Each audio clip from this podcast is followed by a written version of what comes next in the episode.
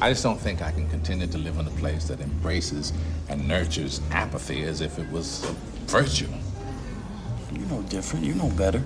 I didn't say I was different or better. I'm not. Hell, I sympathize. I, I sympathize completely. Apathy is a solution. I mean, it's it's easier to lose yourself in drugs than it is to cope with Yeah. life. It's easier to steal what you want than it is to, to earn it. Yeah. It's easier to beat a child than it is to raise it. Hell, love costs. It takes effort and work. We are talking about people who are mentally ill. We are talking about people fucking crazies. No, no, yes. we're not. No, no. Today. We're, we're, we're talking about everyday life here. We, you, you, you, you can't afford to be this naive. Fuck off. See, you, you should listen to yourself. Yeah. You say that the problem with people is that they don't care. So I don't care about people. It makes no sense. You know why? You, you You, you want to know? Damn right. and you're gonna make a difference. Whatever. The point is, is that I don't think you're quitting because you believe these things you say. I don't. I think you want to believe them because you're quitting.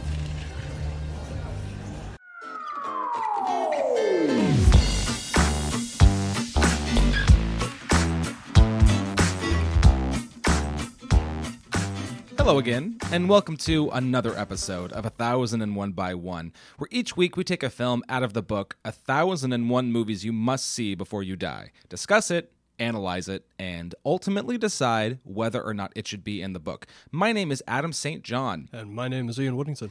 and before we get to talking about Seven today, uh, we are going to give you some recommendations per the usual. Ian, I'm going to go first. Please do. so uh, I- think uh, I don't know how often I'll do it on the show, but my I'm gonna start coming up with recommends that are sort of like I can't believe it took my wife this long to see this movie. Recommends. Um, so this one is perfect. Uh, so you, you know how it is sometimes where it's it's late and you you've given up on really deciding on on watching something new or exciting. You're just like fuck it. I just we're gonna put something on that we've seen a million times. So I don't know. About a week and a half ago, it was one of those nights. She was doing payroll. I was doing something else, and we weren't, we weren't ready for bed. But we did. We needed to start something. So this isn't even about the movie. This is so much preamble. So we turned on uh, the one of the John Mulaney stand-ups on Netflix. Goes down real easy, right? Just a nice. Ah, he's funny. We like this. I don't remember which one it is, but it's the one where he does the whole bit about the fugitive. That's uh that's the comeback kid. Okay. That's actually so before you begin. Yeah. Uh I took Liz to see that when he toured that in Seattle. Front row, no big deal. And uh, ooh. and I had we had literally watched The Fugitive I don't even think 2 weeks before we saw that Mulaney show. So when that happened in the show, she kind of gave me the side eye thing like, "Did you you and Mulaney, did you guys plan this? Like what?" but I do. I love that he like stops and then he's like, "No, no, no, wait. That's the bit where he's Yeah. talking." But, uh, but Ladies and gentlemen, my friend Dr. Richard Kimball. Um, so, what, anyways, what kind of accent is that? so so we're watching this, and she goes, "I've never seen The Fugitive," and I was like, "You have got to be fucking kidding me!" Which would have been my reaction as well. That is like top five Harrison Fords. And so and so because I because I was watching so so next week we're doing the the Fincher episode. I was I've been rewatching so many that I had I didn't have any real recommends because they were all kind of going towards that. And I go, "Can we just watch something tonight that I've seen before that I can just really enjoy?" She goes, "Sure." And I narrowed it down. I was like, "Please pick the fugitive. Please pick the fugitive." And she did. I was like, "Yes." So we watched Fugitive last night, and um, I I don't know what else to say about this. I, this movie is just great in in all of its great parts. Um, uh, I think that that mostly the direction is really well. Tommy Lee Jones, anytime he is on screen in this movie, I I, I, I had a dumb grin on my face Oh, he nails it He is so just hard. so fucking good in this movie. Um, and you know? And honestly, I really like Harrison Ford in this too, who I I think is a uh, I, Harrison Ford is a movie star. I, I get that he's an actor, but there's a difference in acting ability sometimes between what I would call an actor and a movie star. I'm not saying that he's bad. I just think it's a different world of acting. And his movie star performance in this is less like indie and more human being, if that makes any Well, sense. it- it- I'm not. I'm not gonna completely disagree with that because this could go down a whole rabbit hole of other conversation. But That's fair, People yeah. people turn out for his movie star roles. They oh, turn Oh, out for. Star Wars. They mm-hmm. turn out for Indiana Jones, Yeah. Air Force One. This, Yeah. to a degree, The Fugitive, but they they don't turn out for his more nuanced sort of performances, those darker roles, the things where he actually does try to do something like Sure. Mosquito Coast, which disappeared without a trace, and uh, I, I know it did good business, but something even like What Lies Beneath, oh, sure. Yeah. I don't think gets enough play as That's well fair. as the one that he did before that. It's not a great movie, but uh, the one that he did with Pollack, the sec- well, the second or third one he did with Pollack, Random Hearts, with him and Kristin Scott Thomas. I don't think I've even heard of Yeah, that. exactly, Yeah, exactly. yeah. Like people don't turn out for the ones where he's. I'm not going to say that he's not trying in the other ones because he very obviously is, but the ones where he's trying something else. Yeah. Yeah. So just I mean, if you don't know this movie, that's fine. The briefest of plot synopsis is is uh, Harrison Ford plays this doctor, Dr. Richard Kimball, who has been convicted of killing his wife, and he claims that it was a one armed man who did it. Um, through uh, a couple of random incidents, he's able to escape from this bus, and now he is a fugitive. And Tommy Lee Jones heads up the U.S. Marshal's office that is trying to hunt him down. And uh, you, you know, it's not just because he's a doctor, but um, Richard Kimball is very much a very smart guy. He's very adaptive, and is he's he's sort of basically doing his own investigation and trying to prove what actually happened. Um, and really, without saying, I mean. I'm going to leave it at that in terms of the description because that, that really does set up what the movie's about. And if for some reason you haven't seen it, I haven't given anything away that would really spoil it for you. Um, but I mean, it's one of those ones where I, you know we were watching the movie and I leaned over to Melissa. It's it's the first time. It was right after Tommy Lee Jones this, you know, in every hen house, dog house, outhouse, or whatever in a 12 mile radius. And I'm like, and I just had like a big dumb grin on my face, and I leaned over and I go, he won for this, and she was like, really? I was like, yeah. I go, this was up for best picture, and she goes, no, and I was like, yeah. I go, and I don't. I can't believe it was up for Best Picture. Not in a fuck that kind of way, but that's not the kind of movie that usually gets nominated for Best Picture. Every once in a while, you get like a fugitive that's there, and you're like, no way. Yeah, like you know it's not going to win, but it's really nice Yeah. that they acknowledged, you know, like a A something like a, that. thriller. you Yeah. know, just a, a, a standard boilerplate detective kind of noirish thriller. And it's so Chicago. Y- y- You can't even. It, it's just it's uber Chicago. It, I I love it, and it's it's got Joey Pants in it too. Man, Joey Pants giving it giving a nice character performance in there. I I don't know what else to say. It just check it out. If you if for some reason you've made it this far in your life and you haven't seen The Fugitive, this is like. I, I, I think I want to I don't I don't want to misquote you, but I, I remember a while ago you were watching The Departed, and you I don't know if it was in a text or later on, but you mentioned it was like slipping into a warm bath, just like ah yes, Oh, absolutely. this is so good and so familiar. Yeah. That's what The Fugitive is too. It's one of Oh, those just 100%. And if you haven't seen it, this will I, I I would make I would bet good money this becomes one of your like oh yeah go tos like like a sick in bed kind of you know what I'm gonna put on The Fugitive. So that is my oh and my link. I was talking about the links I have for my recommends this recording session. Arnold Kopelson produced this movie, and he also helped produce Seven. there you go. So there's my link to Seven. I actually made it work too. So there you Perfect. go. It was going to be, by the way, it was going to be The Fugitive or Snatch. So I had some kind of a link to get into Seven. So, anyways, Nice. That is my recommend for the week. Ian, what is your recommendation? My recommendation is something a little bit newer. Okay. Uh, and I mentioned it kind of briefly in our uh, episode where we were talking about um, our our favorites of 2019, and I think we talked about a handful of movies that we had missed. Like you still hadn't seen Pain and Glory, and I still hadn't seen Doctor Sleep, which I know wasn't nominated for anything, but it was something that I was still really looking forward to as a fan of both Stephen King and Stanley Kubrick. And so I finally saw Doctor Sleep, and I saw the three-hour version of it, uh, which honestly I I'm not ever going to go back and I think watch the theatrical because I can't imagine it being shorter. Like I, I I talk a lot about running time and and pacing and those kinds of things on these episodes, and I'm, I'm I seem to be hypercritical of of that. And in and I'm always talking about oh it could lose five minutes here or you lose ten minutes there and tighten up the pace. But I'm like, I'm thinking to myself I can I can rationalize why you would want to take some of this stuff out, but it would really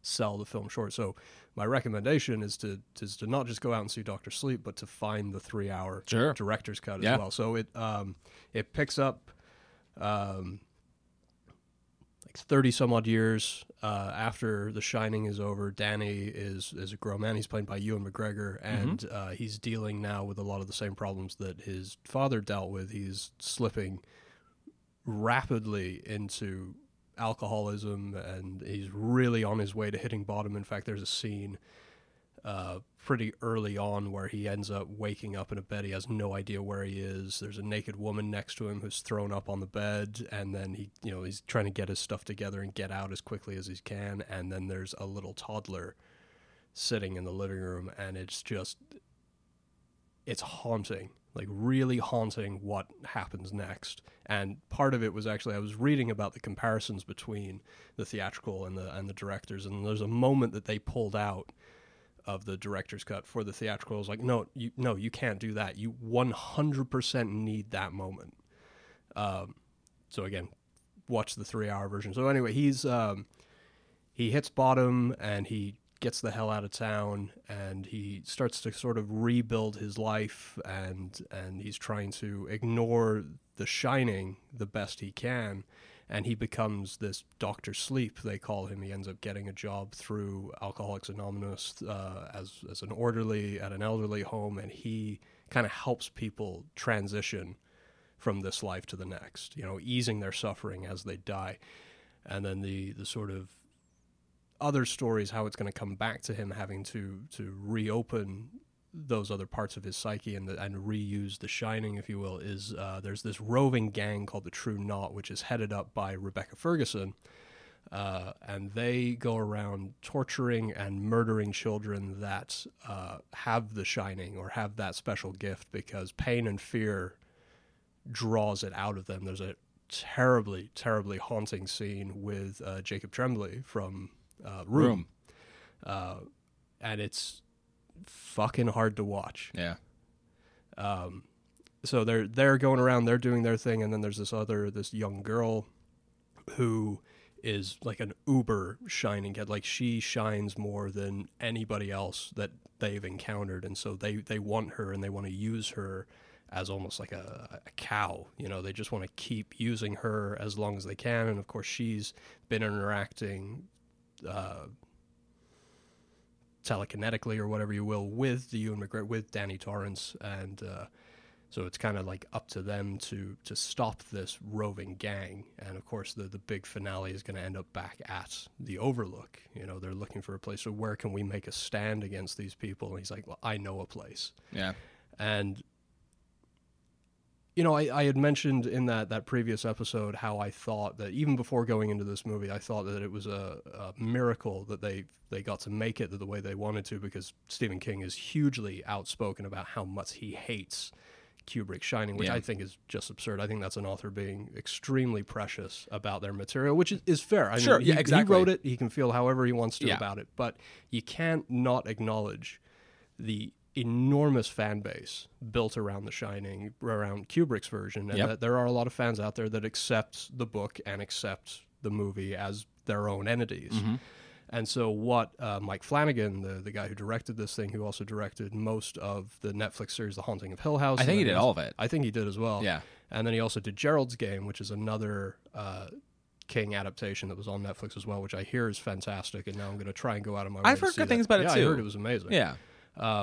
He was able to convince Stephen King that hey, look, I'm gonna I'm gonna honor your book as best as I can, but not just honor Doctor Sleep, but to go back to The Shining as well and maybe re-examine some of the things that that Kubrick didn't, and so we can have this sort of melding of the two worlds. Because I mean, you can't make a sequel to The Shining without acknowledging what went before. That's and- kind of what I had heard that that it was a best effort to oh. try to get that in there. and it's they nailed it. This Oh, good. I, Okay. I, I got I got an hour and maybe forty five minutes into this thing, still knowing that there was more than another hour to go, and I was grinning from ear to ear like an idiot. It was a very it was a similar feeling to Blade Runner twenty forty nine, where Okay. I went in with sort of reasonable expectations, knowing that this thing could go south really really easy, but halfway in, I'm like, oh my god, this is the sequel I didn't know I wanted, and I love it, and it earns everything that it does, especially in that final act where they go back to the Overlook and they've recreated everything from scratch, and the actors that they got to uh, portray uh, Wendy and young Danny and um, Dick Hallorann, who's played by Scatman Crothers. That guy, fantastic. And then they also got Henry Thomas. Elliot from ET Yeah. plays Jack Torrance. He's not Jack Torrance, so he's become a part of the hotel now, like the other people that we saw in The Yeah. Shining. He doesn't really know who he is. Yeah. He's taken over the Joe Turkel role of the bartender. There is Okay. this haunting, haunting, I keep using that word, but it's a haunting shot of where Ewan McGregor gets back to the overlook and he's waking up the hotel. Yeah. He pulls that whole, guess what, I'm back. And you start to see the hotel react to him being there. Yeah. And he walks into the gold room where the bar is, and Jack's glass is still sitting there on the bar. And he sits down at it, and then all of a sudden, there's Henry Thomas doing an absolutely amazing Jack Nicholson. It's not one of those over the top Kevin Pollak kind of impressions. It's Sure. very, very subtle. Yeah. And for most of his scene, it's just shot side profile Yeah. Which I think was absolutely the right choice. So anyway, I could spend a whole episode talking about Doctor Sleep. I'm sorry, I know we're probably running over on time already, okay. but man, I I cannot tell you how much I loved this thing. Great. They fucking nailed it. That's for all to hear. for all the naysayers out there. I don't know what you were expecting, but they fucking nailed it. Well, that's good to hear. And it certainly seems like Flanagan is becoming one of the, you know, four or five names in horror now, which is great. I think he's gunning for Darabont's title as the best adapter of Stephen King material. Nice. Nice. That's true. I mean, yeah. Yeah. I, I not having seen Gerald's game, but I, I would say or this, but I but from what I hear, that seems that seems like a pretty good comparison. I think he's on track to to maybe not top the shine uh, the Shawshank Redemption, but at least Green Mile. Sure. Well, I I would I I, don't think Green so- I, I don't think Green Miles aged all that well. well, I, I know there's a lot of reverence for it, but I would certainly yeah. put Doctor Sleep up against it as a great Stephen King adaptation. Yeah. Well, uh, that's awesome to hear. I, I, I don't. I just. It's again. There's so many movies. It's hard, but I definitely want to see it. Yeah, and like I said, definitely queue up that three hour cut. Okay, good to know. Good to know. Uh, so well, here we go. Moving on to I know how pumped you've been for this one, and and me too. Honestly, before we even start, I Yes. went back through a lot of my. I went into my archives and found a lot of my best of lists and, Mm-hmm. and my favorites of all time lists and how those lists have changed over the years. Yeah. And Seven has never not been on it. My top ten of all time yeah. I, I, I since about 2001. Never not been on that list. It's it's just fantastic. Um, so Seven uh, is directed by David Fincher. Uh, we will get more into his filmography uh, next week. Um, but this is uh, written by Andrew Kevin Walker, uh, and our cast. I like that this is pretty much a small. It's a. It's. I mean, it's a big movie, but in terms of who we're really talking about, it's a small cast. So, um, we have Brad Pitt who plays Detective David Mills. We have Morgan Freeman who plays Detective William Somerset. We have Gwyneth Paltrow who plays Tracy, Brad Pitt's wife. Um, we have uh, Kevin Spacey as John Doe, who, um, of course, we'll talk about soon, but doesn't. He's not credited in the opening um, in the credits. So, So- but he's twice in the closing credits. Yes, to yes. kind of make up for it. and then the, I know there's other people we could list. I put R. Lee Ermey as the Which- police captain. Can you not? No, no, He's of so- course. he's so good in this. But everybody else is really only like Richard Schiff is in it as um as John Doe's attorney and Richard Roundtree is the DA. But it's like and so is John C. McGinley is in it as the one of the SWAT guys, but uh, Mark Boone Jr. is the I think he's credited as greasy FBI man. Yeah, the so- one person I would be remiss if we didn't list is Leland Orser as the uh, the guy that has to wear the knife dildo for the lust Oh. victim. Leland Orser is, I think, one of the most underrated character actors of all time. yeah, uh, we'll talk about him later. That his his performance is uh it's really just the one scene in the in the interrogation room, but he's yeah, he's losing his mind. He's incredible. um, So uh, again, next week we'll talk more about David Fincher. So David Fincher has uh, three films in the book total: this, Fight Club, and The Social Network. We'll leave those thoughts just where they are for now because we will definitely talk more about that next week during we've our, a- our we've big got a epic great- Fincher uh, We got episode. a great episode planned next week. Yeah, it's going to be fucking amazing. Um, so in terms of accolades, um, at the Academy Awards, it was up for one uh, uh, nomination. It was up for Best Editing. It lost to Apollo 13. Which I Hard to. that's a that's a tough one. It's a tough. Yeah, That's exactly. a really tough break. In a year where Apollo 13 doesn't come out, I think this wins. Yeah, I would say so. But we should also note that both Kevin Spacey and Brad Pitt were also up for Oscars that year as well. Not for this movie. Pitt was up for supporting for 12 Monkeys. Yeah. And of course, Spacey won supporting for Usual Suspects. which beat Seven at the BAFTAs for Best Original Screenplay. Um, this is one of those things where I, I think this is cheeky, but it's true that Seven was the seventh highest grossing film of 1995, uh, bringing in about 327 million dollars. Did you did you look at that sort of top 10 for the year, box office wise?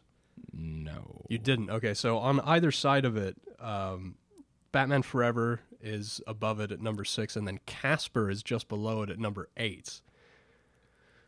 Okay, so I okay, I understand why those are so high. Casper is not a good movie.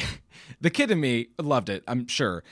I, I I'm not gonna lie. I unsecretly love Batman Forever. I really like it.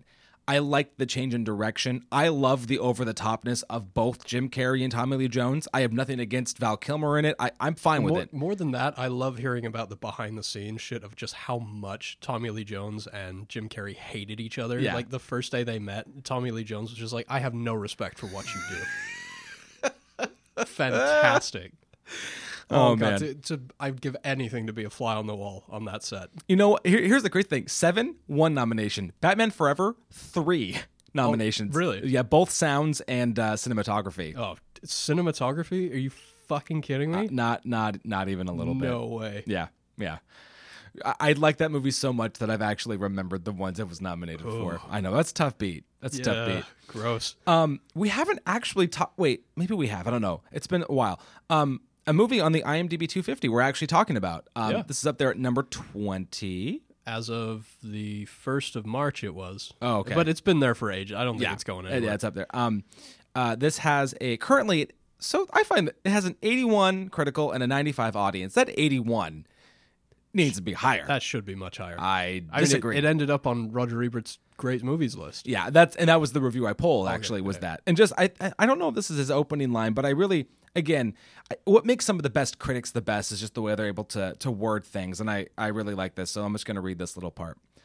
This is as formulaic as an Agatha Christie whodunit, but Seven takes place not in the genteel world of country house murders, but in the lives of two cops, one who thinks he has seen it all and the other who has no idea what he is about to see. Nor is the film about detection. The killer turns himself in when the film still has half an hour to go. It's more of a character study in which the older man becomes a scholar of depravity and the younger experiences in a pitiable and personal way. A hopeful quote by Hemingway was added as a voiceover after preview audiences found the original ending too horrifying. But the original ending is still there, and the quote plays more like a bleak joke.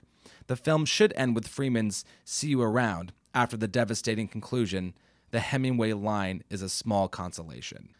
And that was Ebert's great movie review. Yeah, right? yeah, that's from 2011. So I got a I got a little something. Uh, I don't think we've pulled anything from Sight and Sound before. No, we we frequently quote We yeah we lists. talk about lists Yeah. of theirs. So I've got a a piece for uh, John Wrathall for writing for Sight and Sound in January of '96. Um, Long is the way and hard that out of hell leads up to light. To have a detective in a Hollywood thriller quoting Paradise Lost is quite perhaps extraordinary enough, but David Fincher has gone further, deriving the whole look of his second feature from Milton's dictum. Working with cinematographer Darius Khondji, with whom he made commercials in the 80s before the Frenchman made his name internationally with Delicatessen, Fincher has created the most authentically hellish screen metropolis since Gotham City, a nameless warren of damp corridors, subterranean sex joints, and dilapidated tenements where it rains all the time. The irony, of course, is that when Mills, Somerset, and Doe finally reach the light, they are still very definitely in hell. That's that's some fucking good writing. Yeah, it is. I mean, It I is. won't. I've got the whole review. I won't read the whole thing, but you should you should look it up. It's really a good piece of criticism. Nice, nice. I mean, yeah, I mean, again, sight and sound is one we see all the time in our research, and and we'll quote sometimes in terms of lists and things. So yeah, I uh, totally. And as far as list goes, the list of people that were up for Mills and Somerset is incredible. Like Yeah. I I have to assume that both Pacino and Hackman really regret turning this down. I, would imagine. I mean, and some of the other names too, like Sylvester Stallone, and and I think Denzel was up. Yeah, and- Den, I I did read that Denzel considers it one of his biggest regrets. Yeah, I read that turning too. down Mills. And and it's funny. I think he he almost tries to correct a little too hard with like the Bone Collector and Fallen. Not too far Oh, later. Yeah, making those kind And- of darker movies he tried to make. And it's not that the, those are even bad movies, I, but I honestly like the Bone Collector. it's fine. That's is that one with Jolie? yeah, Jolie. yeah, it's okay. It's I mean I don't remember who somebody really good plays the villain in that. And I can't remember who it is. I think maybe David Morse. Uh, yeah, I'm, never mind. I'm It's been a while. It's I'm been- probably wrong on that. It's been a hot minute since Yeah. I've seen that movie. But Fallen does have another one of my favorite character actors in it, um, Elias Koteas. oh yeah, yeah, he's in Fallen. see, I I And then we'll talk about him again on on next week's episode because he pops up again in, in Zodiac. yes, he he's also plays uh, he plays Casey Jones in the Teenage Mutant Ninja Turtle movie. Oh, please don't. That's my childhood. Don't Yeah. shit on my childhood. yeah, me too. I used to love Teenage Mutant Ninja Turtles. Well, and then don't- Ghostbusters and don't all of that shit. Transformers, Don't- Thundercats. Don't be don't don't w- turn that black soul a little undarkened. Okay, come on, come on. I prefer to leave the past in the past. Jesus Christ. Um, so this is a tough. I, I, I love this movie so much. I almost think, not beat for beat, but maybe just going through notes um, chronologically as much as we can. Oh, I'm happy to go beat for beat on this thing. Okay, so I want to start with one thing. There's a chessboard in Somerset's apartment, and it looks like it's in the middle of a game. But if there's one thing I would say we can glean from the information we see about him, he's kind of a loner. Who is he playing chess with? I mean, I, I guess you can play chess with yourself. I I know I, I know that's true, but I and I wonder and again, I'll, I I you know, this must be like the freaking seventh or eighth or ninth or tenth time I've seen this movie, so I couldn't even begin to count. I I, I really don't know. Um, it's odd, one of those odd, dark, rewatchable movies. Like, and it doesn't scare me away. To I just I I get so into this movie when it's on. Um, but I found that really interesting the the chessboard and that it's clearly those pieces are not you know at the start of a game. They're in the middle of a game, um, which I think is just kind of interesting. So I just wanted to throw that there right at the top because it's one of the first things that we get in the movie. well, I I love all the the set decorations from the metronome. Yes. that he has, I- and yep. and when that comes full circle later in the film, when he throws it and the shot from down low and it bounces and skips across the floor, that is Yeah. that's one of my fa- that's up there as one of my favorite shots. Oh, it's a great- it's a great shot. considering that it follows the apathy conversation that we'll get to. Yeah, and, and there's just something about the way that the the characters are introduced is so great. I mean, we get we get that Somerset is like he's very fastidious, he's very particular. The metronome, I I wrote you know that it's a it's certainty in chaos, right? That the you know when when we can't get to sleep, when we need something to focus on, the metronome brings us back to a place of calm, to a place of of being stable. And again, when it doesn't work later on, we can tell that something like that. Not even that can help it- him. it- it's eating at him. Yeah, And- exactly. And, that's the the first the, the the first thing that I notice when the film starts, other than you know great set design and the look of the film. Yep. You know where they they did uh, they did the bleach bypass on this film, which is where uh, it retains the silver in the film stock, and so you get that. I don't know. It's just there's such a bleak Yeah. looking environment, which is exactly what this film needs. But the sound design, and I'm sure on next week's episode we're going to talk about Ren Klyce a lot, who is Fincher's sound design. He's been working with him for forever. yeah. The way that he layers in the sound and the, the voices coming through the walls and the sounds of the street, and Yeah. you really feel like this is a living, breathing city. Everybody living on top Yeah, of each other. absolutely. It's it's perfect sound design.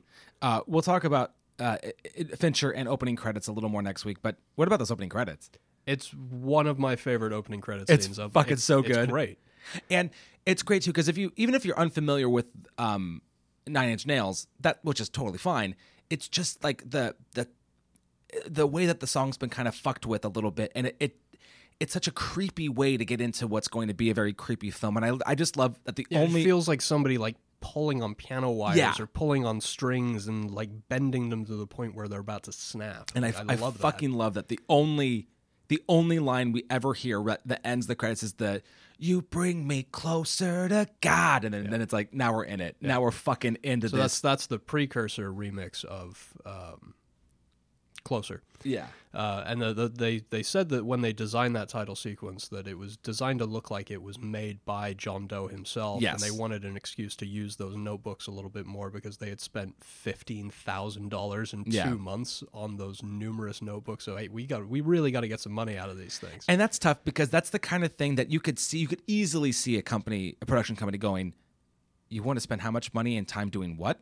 Yeah. So glad they did. Oh, absolutely. So glad they did. Yeah, I mean, especially especially when we do get to see them in the movie. Yeah. and and Somerset is pawing through them. And if we had, what does he say? If we had six men working in twenty four hour shifts, it would take us two months to read them all, Yeah, or something like yeah. that. Yeah, yeah. Um, so then eventually, so then we get to meet Mills, and I love again, like there are great, just fucking great things that we see, not here, but that we see that that shows that he's a much different character than Somerset. And for me, it was the pre-tied ties.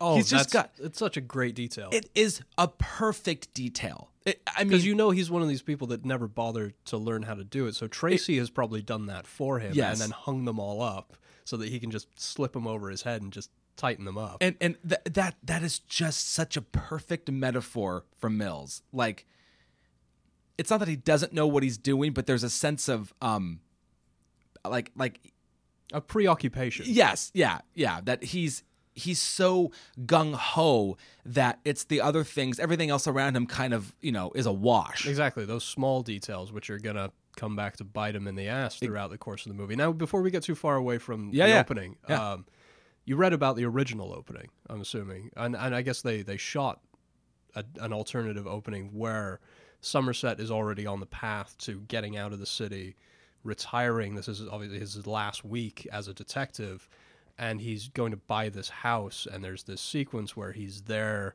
and he cuts a piece of the silk wallpaper off. It's a it's a, a flower, a rose, and he puts that in his pocket. And I, I love I love knowing that they shot that, and I'm glad that they didn't use it because that is a much different movie. That's a start of a different movie. But Yeah. kind of with that in mind, and knowing that he had that in his pocket the whole movie, kind of I don't I don't know. There's just something about that that I really enjoyed, knowing that he is on his way out and he has a little something. He has a totem Yeah, in his pocket of this is where I'm going. yeah. So do you just totally because we don't know this. So do you think he he actually had it like while shooting the movie? I would hope so. I would think that Morgan Freeman was There are dedicated enough to his craft that he he would have. not not every uh, uh, theatrical experience I've I've had has afforded me the opportunity to do something like that. But there are a handful of plays where I've been able to either I I've put a picture in my pocket or a note that I've written that I know what it says, and I, I don't ever I don't reference it in the play. Nobody knows it's on me. But there are times where like I can like if I touch my breast pocket or if I touch my side pocket, like I I, I a I know it's there, and b it's it's an emotional trigger you know it's a thing and so that helps carry a performance of the movie and so i, I agree one would hope that he had it on him and there's a th- beyond just knowing that he's retiring like that we knows what the end goal is so So that's one of those little acting things, those acting secrets that I I love. and Yeah, I- it's great. I hope that more actors do things like that. yeah yeah i yeah I, I i yeah i really hope that that's something that can I- feel like what what we what's happening is everybody is so it, it's becoming about, about being method, right? It's about losing hundred pounds or um, you know working you know working someplace for three months to, to actually get the character. Where it could just be something as like you know a little memento on you. That's just it's a psychological thing versus the actual you know whatever it is you know i have to be a i learn how to be a doctor or i have to pass the bar so i actually could play a lawyer like no you don't have to do that there's You don't just have to go that far. Yeah. There are there are little shortcuts, little things that you can and do. that's and i feel like this movie is a prime example of things like that Yes. which is great Yeah, there are, there seems like there's enough opportunities for that to happen. Now, again, sorry, again, before we move again too far, we'll we'll keep going beat for beat. But I, d- I didn't want to move away from the opening titles without mentioning uh, Kyle Cooper, the guy that designed uh, the the opening titles, and uh, he uh, Fincher originally wanted w- once they got this idea together, they were originally going to get uh, Mark Romanek, who had directed the Closer music video and would go on to direct One Hour Photo, which is a great thriller in its own right. that was a recommendation and uh, From and- me, not to- yeah, yeah. exactly. And Kyle Cooper insisted on doing it himself, and so he got uh, Angus Wall, who again is another regular collaborator of Fincher's, and they just hammered that out over two days. uh, But it took five weeks to edit, apparently. But totally Man. worth it. Yeah. All that work was 100% worth it because that sets the tone better than anything I could have ever come up with. Yeah, that yeah, it yeah, it's it, it really launches in uh, launches us into the movie. Um, So the rain. oh yeah, I mean, So I read a couple of different things. I So did- I did too. One being that it rains all the time thematically. That they just want it to feel like a constant downpour, like you're not getting out of this thing. It's adding to the bleakness and the drizzle. And Yeah. The other one was that it was raining on the first day, and they only had Brad Pitt for X amount of weeks before he had to go make Twelve Monkeys, and so it's like shit. We can't afford to fuck around with continuity. It was raining on day one. It's gonna rain every day, so that we can control at least this aspect of the schedule. yeah, yeah. That that that, And that e- either way, that's what. I had heard too. Was Yeah. just like, well, if it's gonna rain, we'll make just you know we'll have it always be raining, and it'll always look like that. It seems like it's one of those happy accidents. Sure. Yeah, yeah, yeah, totally. Um I don't want to skip over uh gluttony, but that's obviously the first sin that we encounter. Um I read something about the guy that was in the suit um because of, of how long he had to be there. Did you did you hear this about the Oh, that they, they made him well endowed to kind of make up for it for That's the so- one such a which you, random which thing. you barely see anyway. Yeah. Because when when Mills goes under the table to see what's under there and sees the huge pail of vomit, I mean, Yeah. it's, it's like a flash. He's out of there so quick. and I know this doesn't this comes up late not in not while they're there, but just the detail of the fact that there were two receipts. That's so great. like that he that John Doe went and got more Yeah. to come back and do that. Yeah, that's one of those things where I mean, I I brought up Seven quite a bit in our Touch of Evil episode. Yeah.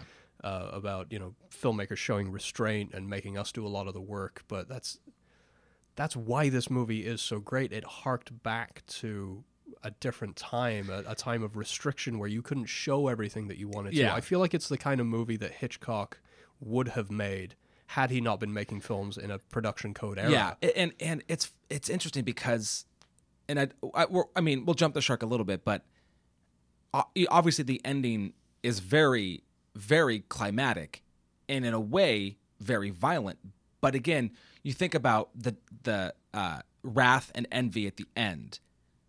We don't really see anything.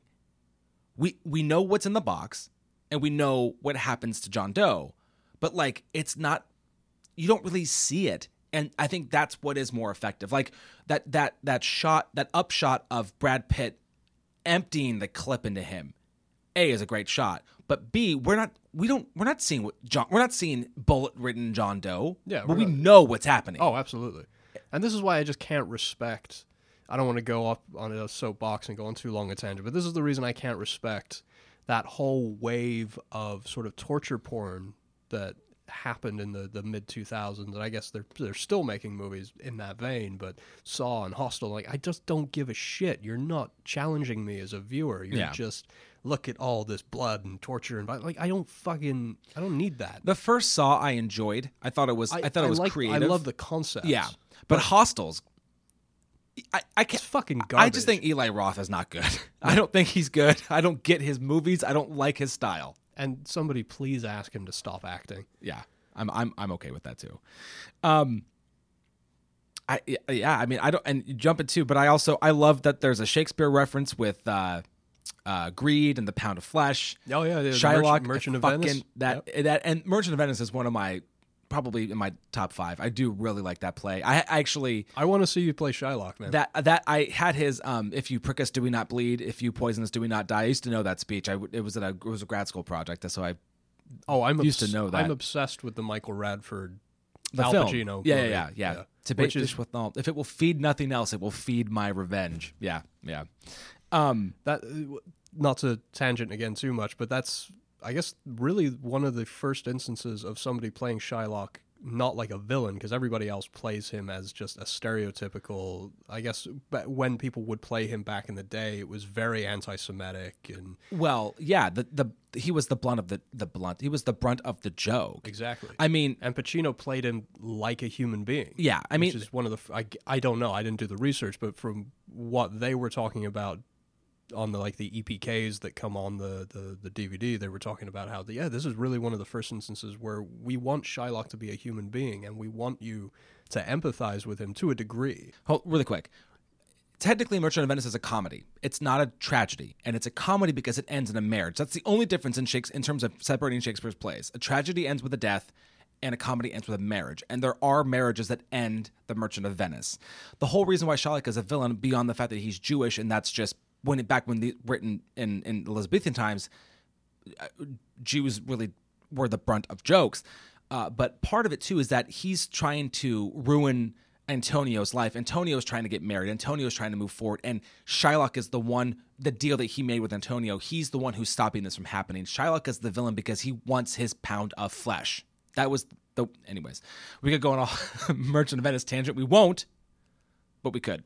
Um, and then, and then I it was around the, the point of the second one where I started wondering what the seven cardinal virtues were. Did you write those down? Because I, I, I wrote them down because No, I just thought they were interesting. So, uh, obviously, there are the seven uh, deadly sins. There are also the seven cardinal virtues. Those are chastity, temperance, charity, diligence, kindness, humility, and the one that I think would have saved Brad Pitt's life, patience, um, which he just did not have.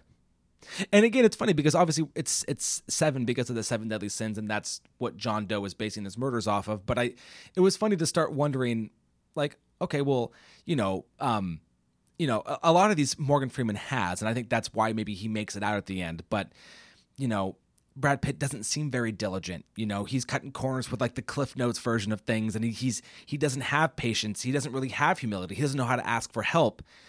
And it, was funny to think about what his what his you know quote unquote uh, deadly sin was. You know, he became wrath. But you know what what what were the cardinal virtues he was missing? Again, I thought was just kind of an interesting thing to keep in mind as I was watching the movie. Well, they they they, they have to go hand in hand. Yeah. Oh, totally. Absolutely. And so to have the the personification of you know Brad Pitt giving into a deadly sin, whereas Morgan Freeman manifesting all of the the, the virtues. I mean, it just it, it thematically it works. No, oh, absolutely, absolutely. And it, it's hard to just talk about this movie in whole, but like I don't, I don't really find any flaws in this movie. I feel like all the loose ends, all the small details, I feel like it's all kind of there. Mine, the one flaw that I found this go around was the the score. I feel Really? like, I feel like there there are moments in the score where I feel it just it's not that it's a bad score. And this is Howard Shore, yeah, right? Yeah. and he's and he's I like I like his stuff. I Sure. think Howard Shore's a, a great composer. It's just it feels it it very much reminds me it's a '90s movie. Okay.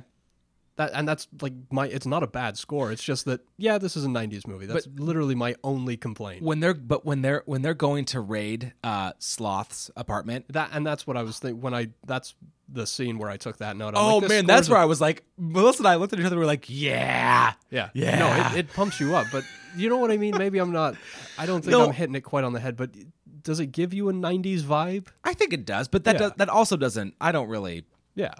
If But- you're going to be super nitpicky. Sure, and th- but even then, like that's a that's a nitpick that um, it, it- it's not even really in the storytelling so much. Like, and at least in terms of like the script, like in terms of what what story is literally being told. Not let's forget like production design and cinematography, but the actual story being told. I I I, I fucking think it's airtight. I.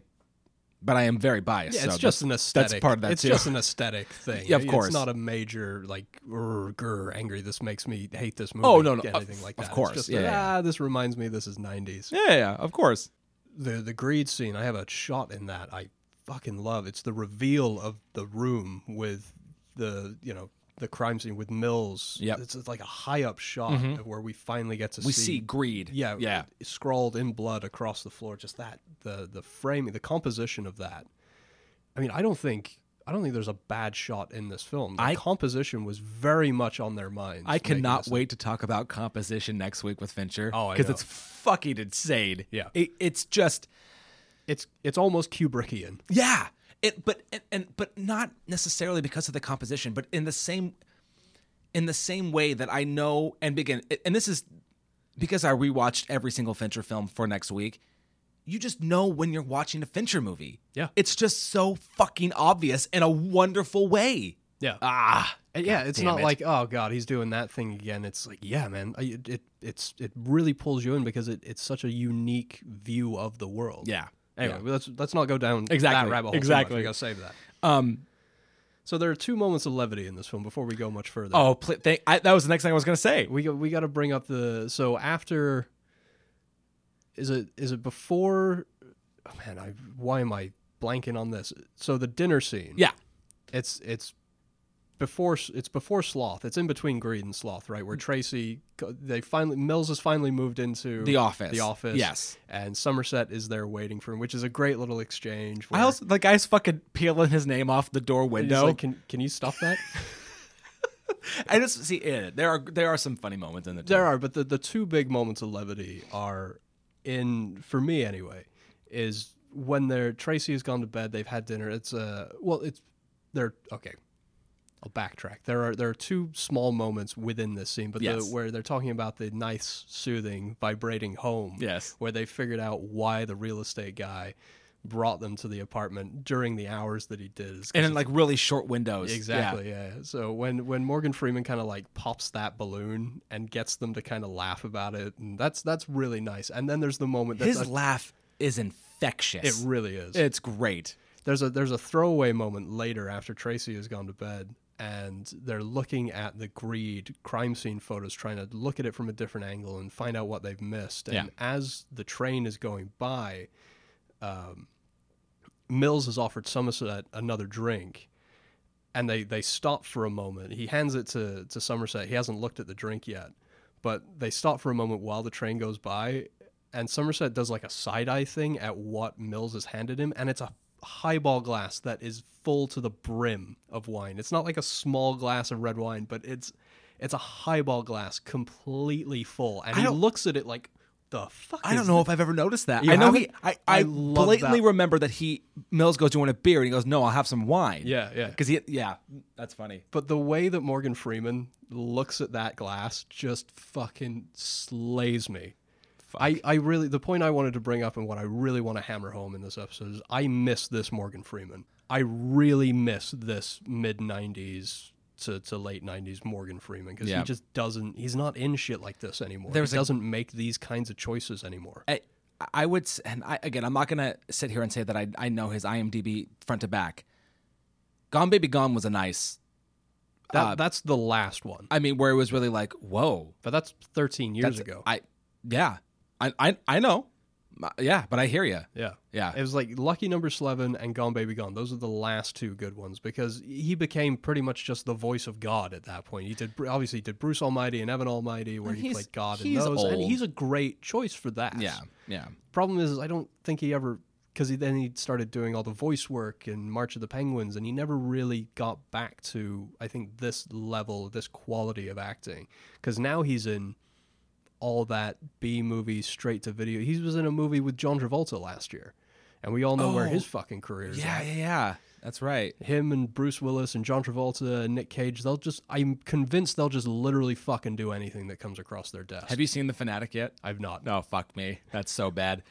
Um, so I, I'm gonna jump forward a little bit. If we need to jump back, we can. But there's I so we I have to talk about the Tracy and Somerset scene. It's great. Uh, it's And this will come up again next week because Fincher Fincher does other than composition and the way his films look and how dark his films are, he does two really amazing things. Needle drops for for music and uh, diner scenes or, or or bar scenes. yeah. And he has two great ones in seven. The first one is this one with Tracy and, and Yeah. Somerset. Now, Did you catch the third man? oh damn it! Fuck! Fuck! I was like, Ian is gonna love this. Also, the same diner they filmed the opening scene for Training Day in. Yeah. so obviously there you know tracy comes to him and, and says that she's she's pregnant and I, I gotta say that his you know basic well first of all we now we now see how complicated he is because he essentially he tells her of a story of when he basically convinced a woman to have an abortion but when the way that that scene basically ends with the if you keep it you spoil that child every chance you get If that doesn't make you well up, I, oh, I, I had the I had the single tear coming out, and I looked over at Melissa, and she did too. And I was like, "Yeah, fuck me. That's that's." it's uh, Anyway, um, it's just so tender and real, and I fucking love that. it's it's great, and I think I think Paltrow, I think Gwyneth Paltrow has the thankless role in this movie, Yeah, there's not a whole lot for her to do, but she's but she has to do she has to leave us a really lasting impression on you because she is going to become a linchpin in this Yeah. film, completely plot well, and I again, and they they again, I feel like they're able to do so much with so little. I love that the when we first see her. No, no, no, that's not true. Sorry, because they she he wakes up in bed with her. But when I guess I should when Mills, um, yeah, when when Somerset first meets her and they're coming in, the h- high loser, high idiot.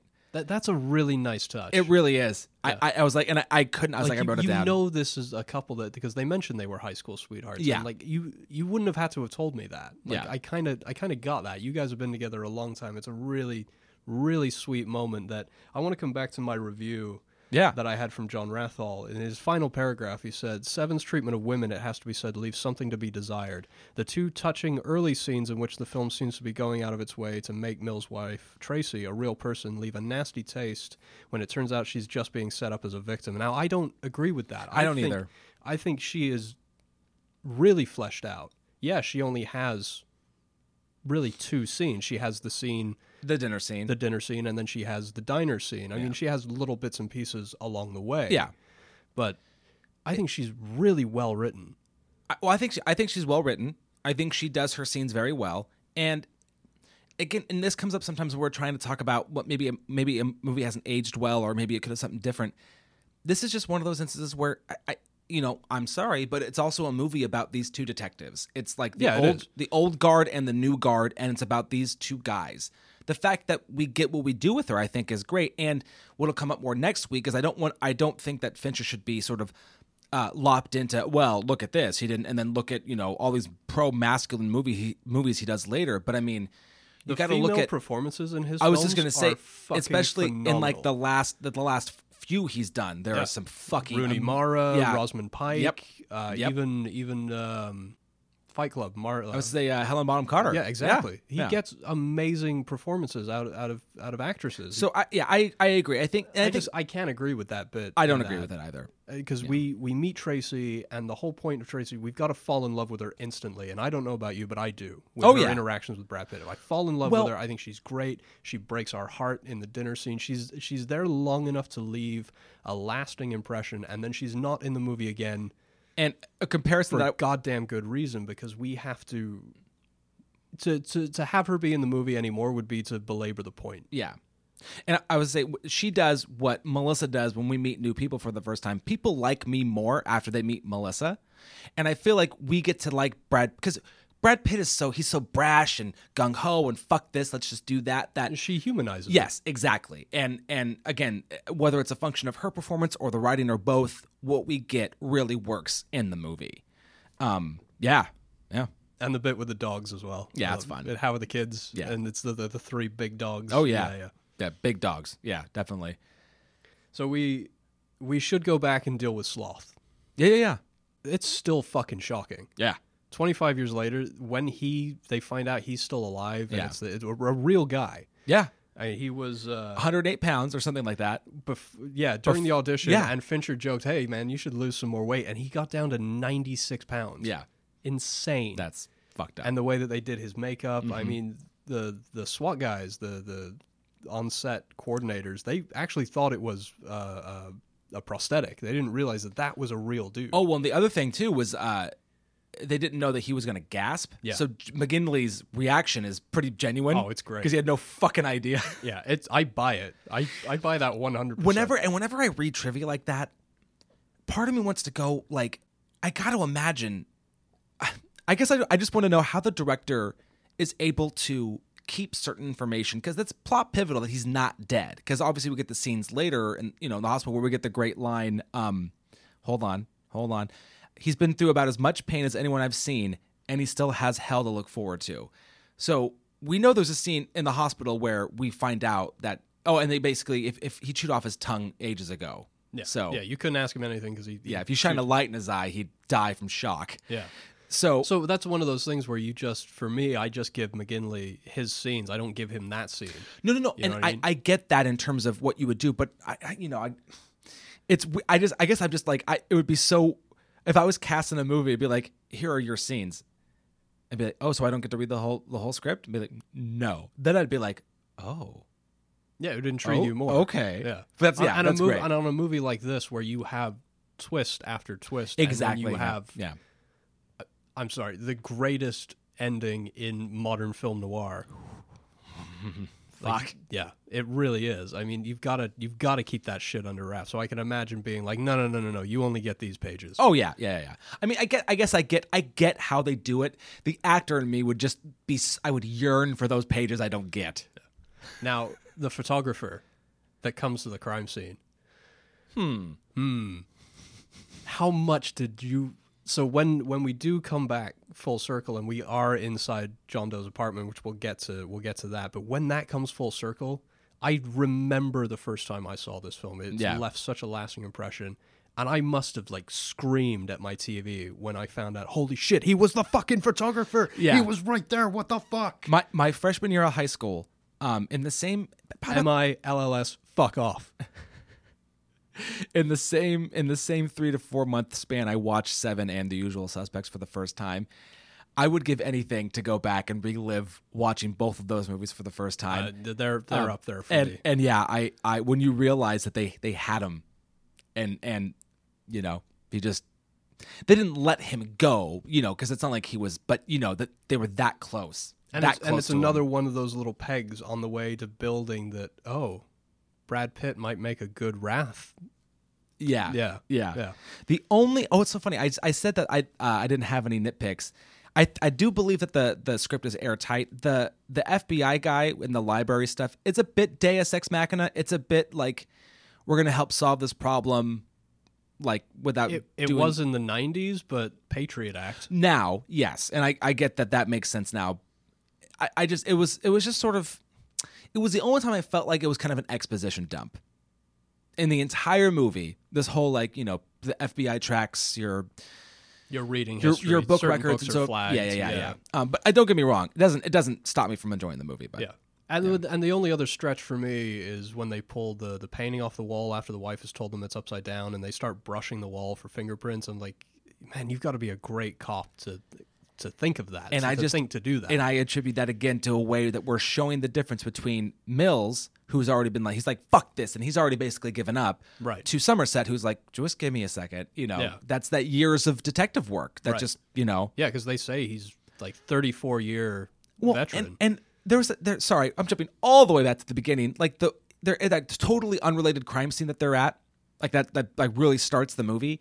And the other detective is like, or, or like Somerset asks, like, did the kids see it? Like, it's got to be some kind of a murder that happened. That's a great little thing that they supplant to the, to really hammer home just how good Somerset is at his job. But like, and the one guy's like, "Boy, we're sure gonna like it when you're out of here." And I'm like, "Why?" Because he's he's a detective and he's asking questions. You must fucking suck at this. Yeah. Sorry, I, I I I hated that guy because like you're not doing your job right. and that's An- Andrew Kevin Walker as the as the dead body and that oh scene. fuck, I That's don't his think I knew. That's great. Yeah. That's good. Yeah. Um, oh man, I fuck this fucking movie. So Um, that it pretty much that brings us up pretty much to Lust, yeah, which is still one of the most shocking things I've ever seen in my life, and we don't see it. yeah, yeah. It's great. Hammer that home again. Like it's perfectly crafted. Your mind does the work for you, and you think you've seen something horrific, but you haven't seen anything.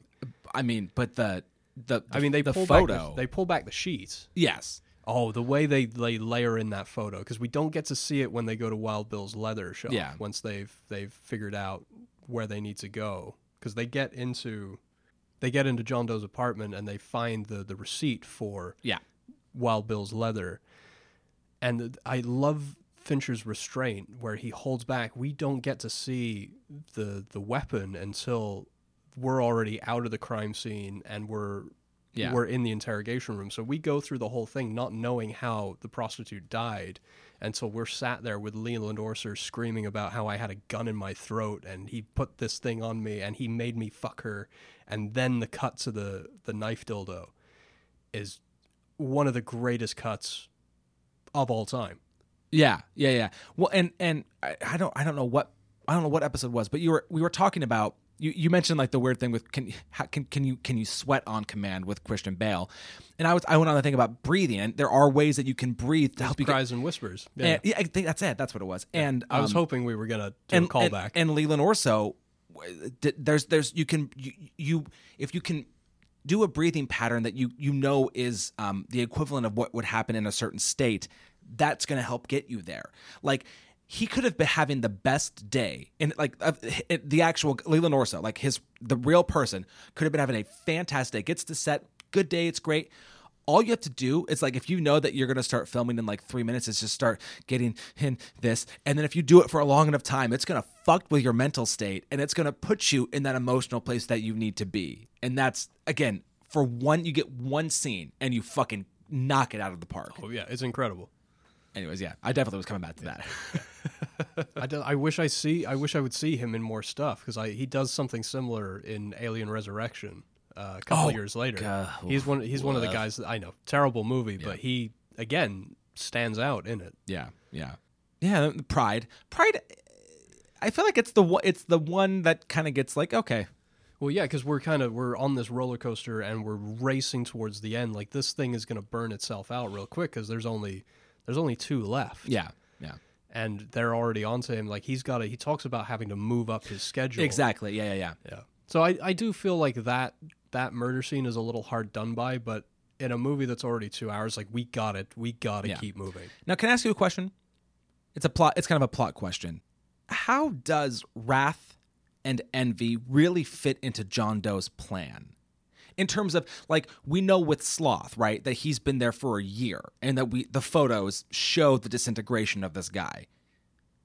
But obviously, like Somerset ha- or uh, Mills, sorry, he's new to the city. Like he's new to the case. Th- This is not like John Doe doesn't know him. He doesn't know But, that- Tracy. but that's why I brought up the, the photographer scene and that little peg, that little. Sp- I like to imagine John Doe having a little spark of an idea, that wrathful cop, like, hmm, maybe this guy is a good candidate. Yes, I so so I guess my question is is is was it John Doe's plan ultimately? I I think this is but that he knew that he wanted to be killed.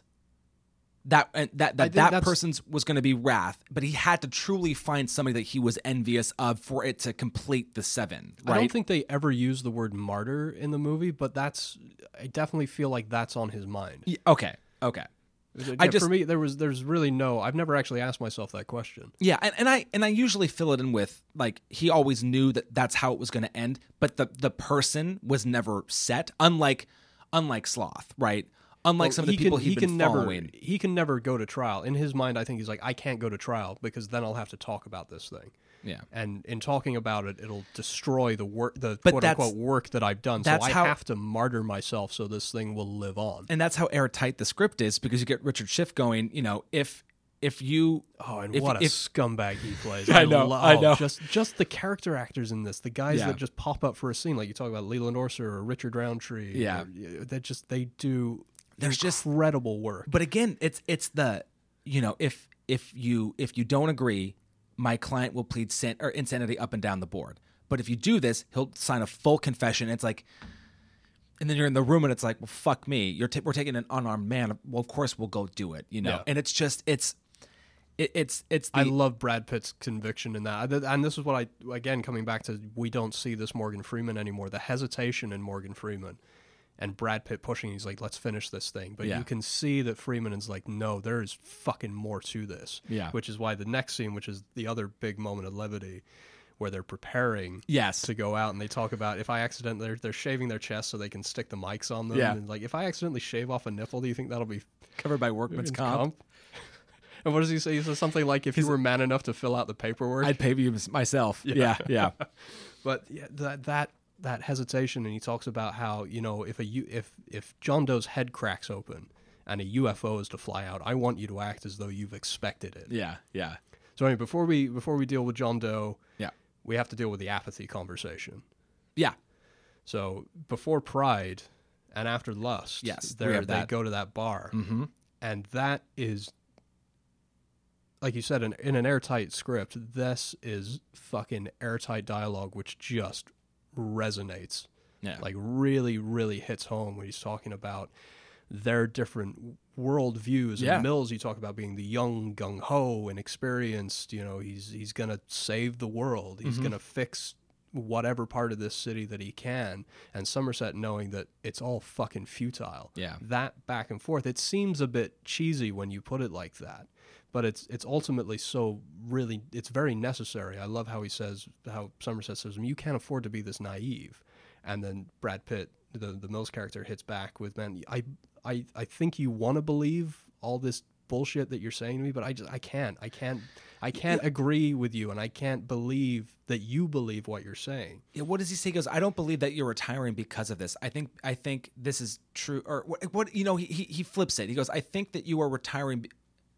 You want us to believe that you're retiring because you believe this, but I think you believe this because you're retiring, or something like that. There's Yeah. something where he's like, I think yeah, he's like I think you want to believe it, Yeah, but yeah. but you can't. And th- that whole conversation about apathy is just amazing. How it's just you know, he he doesn't, you know, he doesn't. People don't want a champion, and he doesn't.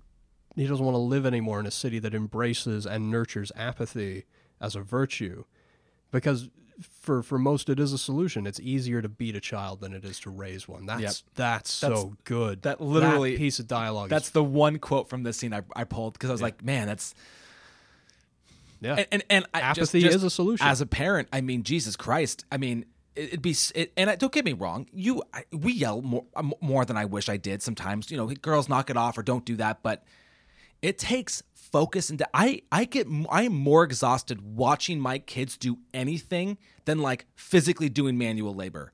It is the most mentally exhausting thing to make sure your kids don't do something stupid that, or hurt them. slip into apathy. I mean, Yeah. that- it's got to be real fucking easy, just like turning on a light switch, man. I have to imagine that it is. Yeah. Um well, for obviously, for I don't want to generalize, but for some more than others, I'm sure it is. Yeah. Uh, I got I got a question for you.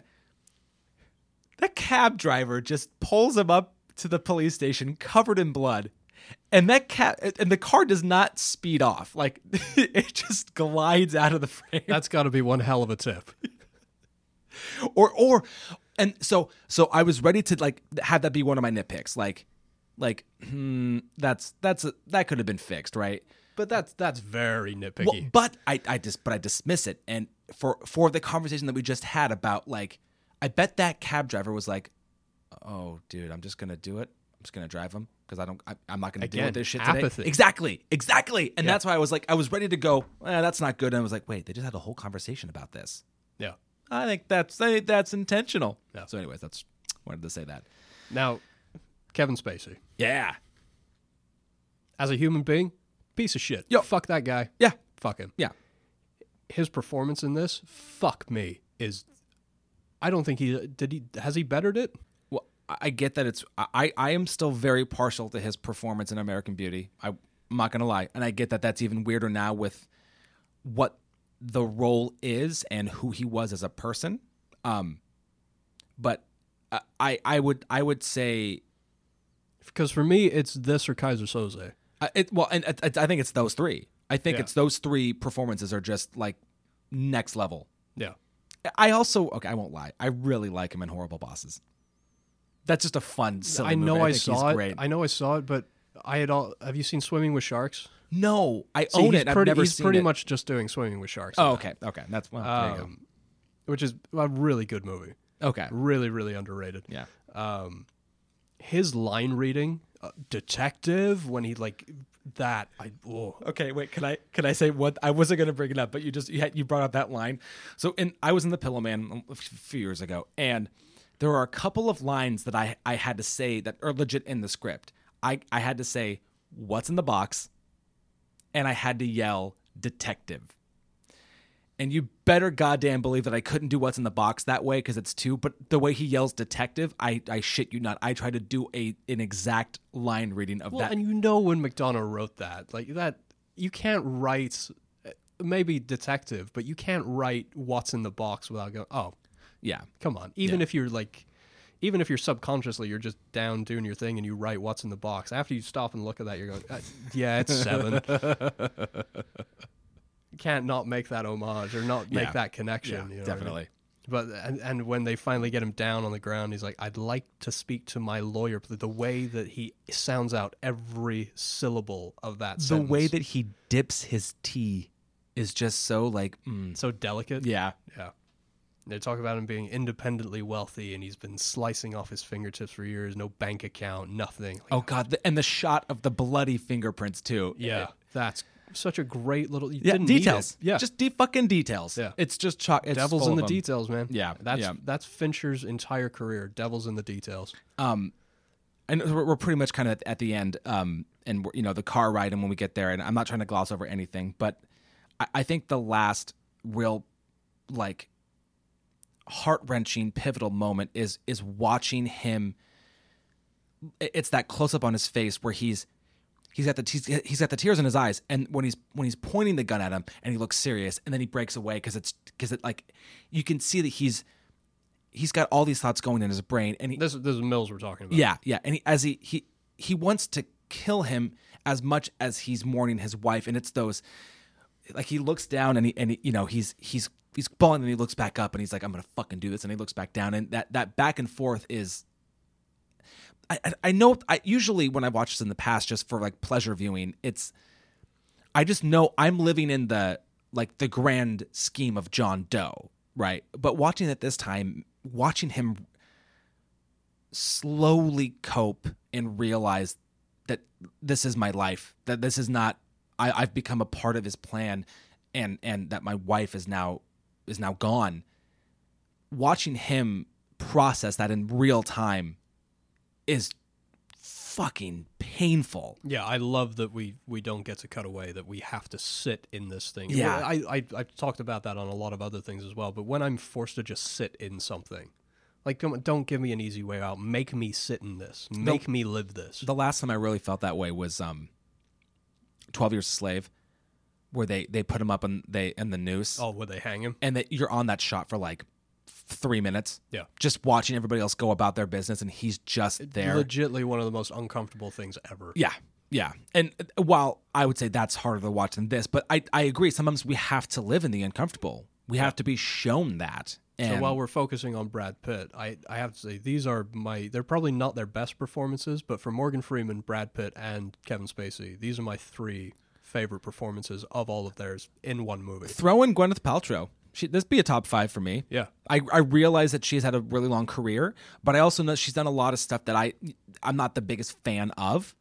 But again, I don't I think like post this, like she does Emma the next year, and then eventually she does she wins her Oscar for Shakespeare in Love, and then she just I, I don't necessarily like the the path that she goes on after that, but like before she really becomes like famous Gwyneth Paltrow, I she does some good work and Yeah, I- absolutely. yeah, the, the 90s were great for her. yeah, yeah. I don't know what she's doing now. With they're Post. bat, the the batshit crazy science or whatever the hell her company's called, where they're making the the eggs and the fucking the candle that smells like her vagina. Have you heard about that? I have no idea Yep. what you're there's a Netflix about. there's a Netflix there's a documentary about her company and the sort of bullshit pseudoscience around the products that they sell. oh. You should give it give it a watch. Oof. Okay. Yeah, it's- Well, we'll see. Yeah. um. So anyway, anyway, we skipped over the car ride, yeah, yeah. which has some amazing Innocent.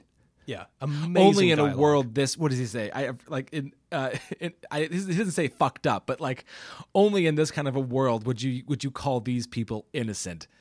we tolerate a deadly sin every day on every street corner. Yeah. yeah. And it's it's tough because there are it's one of those things too where you you you you may not agree, but you see where he's coming from in a, in his fucked up way. It's like Yeah, we Now- have now- to, we have to question our own morality. Yeah. I mean, it's like, does that, does the fact that a guy, I think maybe the toughest one is the gluttony one. Like, okay, so the guy's fat and, and maybe, maybe we'd point at him on the street. I get that he, that, but like, that's, that's the, I think that might maybe the hardest one to justify. Like, that's a, that's why you're going to kill somebody because they're, they're just, they're overweight. Yeah. And yeah, it does. It certainly makes you confront the varying degrees to all of these deadly sins and, and, and how we see them or in, or interact with them in our day to day lives. Yeah. but yeah, I I mean he just it's like he's definitely he's he's um he's grandstanding. You know, he's on his soapbox. He's got and whether or not um you know he knew what he was going to say you know he's got the rapt attention of two people plus whoever can hear it on the radio like it, this this is going to you know this is going to be in the annals of history what he's saying right now not just the whole plan not just what happened not just what's going to be in the newspapers but he's getting to you know prophesy and just like put all this grand speechifying out there Yeah, those those last 15 minutes really drive home what I said earlier about these performances being my favorites of those three particular actors. You get to see the the sort of patience of Morgan Freeman as he sat there listening to this and you can see him genuinely taking it all in and kind of being at one remove. You know, don't engage with this guy whereas whereas Mills is just hammering him yeah and you get to see and, and reinforce his his wrathful and his irritation. And did you catch the thing that Brad Pitt does in this movie when he's irritated? Like he rubs his head. yeah That's, yeah Oh, that's a great little character beat. He does it three or four times throughout the film where he's like pissed off or frustrated or. It's, it's just a, one of those great. he does it when right before he gets the cliff notes because Yeah. he's trying to like understand paradise lost and Yeah. he's just like fucking can't do it Yeah. fucking dante which- And we also skipped over the chase scene. God, it still fucking holds up, man. oh yeah yeah and it's so good. That's and- uh, probably one of my favorite sections of the film. it's important too to realize that john doe let him live yes. and it's it, that's that that's again another great detail to that whole thing. And, that, and Once then you get to the end of the movie and you realize just how in control of everything John Doe has been. and even and it's it's you know it's one of those things too where even uh, yes john doe has has killed his wife. It's one of those things it's you know it's nobody's really thinking about it at the moment but you know everybody's forgetting that he let he spared your life Yeah. and you've still chosen to kill him to, Yeah, exactly. and, and, and granted yeah his wife's dead I, I i would do the same thing but in, in the grand scheme of john doe's plan like i spared you and yet you still i don't yeah Yeah, and It's- I can't it's- I can't say I wouldn't do the same thing either. Yeah. I'm, pro- I'm probably emptying that fucking clip into John Doe's yeah head. yeah i I, I also love in the chase scene how they worked in Brad Pitt's injury because he Yes, did put his gonna say. elbow through. He slipped on one of those cars and put his elbow through a windshield. yeah So it's great how they were able to work that in. But I also love when they come back to the apartment, like, we need a reason to be here. We need a reason to kick this fucking door in. And just, again, continuing building that wrathful nature Exactly. of that character. So Like, that, well, again, one of no my use favorite- arguing now Exactly. One of my absolute favorite character beats. Yeah, Is yeah. that little sequence. And then Morgan Freeman doing his dumb son of a, and then walks away. Yeah. So let's let as we've kind of reached the end of the movie. Um, let let's maybe you want to solidify some things. Um, do you have a favorite scene or a favorite shot? Oh, man, so many. I know. I mean, we've mentioned a lot of them anyway, but I had read that in some home video versions, the flash frame of Tracy's head is cut out. oh no. Like what? No, A- no, absolutely not. That one hundred You mean, percent. you mean before it prompts him to? before it prompts him because he Yeah. like he, he goes to let the gun drop and you And that's think what- he's gonna you think he's gonna let Somerset take the gun and then the flash frame like how could you have a version of the movie without that in it? yeah, yeah, Which of course that wasn't gonna be the ending at all. They uh, New Line had said no no no we're not doing the head in the box fucking ending, but apparently that's the version that that version of the script made it into Fincher's hands. Yes. and both him and Brad Pitt went we're not making this movie without the head in the box. yeah. That that is the fucking movie. Yeah. And we'll get into this a little bit more next week, but I'm glad that the shit show that was the third Aliens movie didn't uh, dissuade Fincher from standing his ground on this. You know what I mean? That he he stuck to his guns and wanted to do this. Um, because I, I, I hard to say what history would have been if they had changed it, but I'm very much happy with the way that this ends. And what's well, the and, what, and a good thing that he didn't make the game first, which was he was Oh, the- originally he was okay. prepping the game, and then Brad Pitt became available, so they made this. Great, great. That Cronenberg could have very well have ended up directing Seven, which is a totally fucking different movie. we, I, I feel like we're going to see a lot of the things that we don't see in this version. Yeah, Yeah. yeah. That that's uh that's an NC seventeen for sure. Fuck. Um, I, I, I think as as whole scenes go, I was gonna say that the chase is fucking so great. Yeah. when he's chasing winding John Doe. through all the Yeah. apartments and Yeah. yeah, yeah. and it's we've gone because and it's not just it's not just that it's palpable and and and and on the edge of your seat, but it is such a a it's been very dolly steady cam that all of a sudden now we're handheld and we're fucking like We're we're in it. it is intense. It's Yeah. fucking so And then of course the the slow mo of the gun coming up to his temple and, and everything. It's just it's fucking phenomenal. Which is why I have a hard time not making a case for Darius Khondji being my unsung hero. I, I there are a shitload you could have gone with. Yeah. Yeah. I and I went with Richard Francis Bruce. I went with the editor because uh, it It's paced so goddamn yeah, I was well. gonna say it. I mean, It but really is. but honestly, like, and I don't have I don't have the name of the production designer. You could have easily gone with the production designer. You Oh, Arthur Max. Yeah, I mean- He- that's uh, that's Ridley's guy. okay, yeah, because I mean, like it- again, like the details of the air fresheners in the in the um, sloth apartment, Oh, So good. like that just really works to set you on yeah, the edge. Yeah, I it, So many little details they pepper in where like you just catch them for a minute and then your your mind catches up with what you've seen and it it it's instills this tremendous sense of dread. yeah, which is definitely what those air fresheners did the first time I saw. it. I was like, "What the f- air freshener?" Like, and then I'm like, "Oh no!" yeah, I, I- so- well, I don't. I guess I didn't really answer favorite shot. Yeah. Like, the whole, the whole fucking thing is my favorite. I know, shot. I know. I don't know, man. It's just I, there's so many that stand. out. I love the image of Brad Pitt stood in the rain, right before the gluttony scene. He's Yeah. holding the two cup, and he just looks like a drowned rat, and Yeah. he just looks fucking so miserable.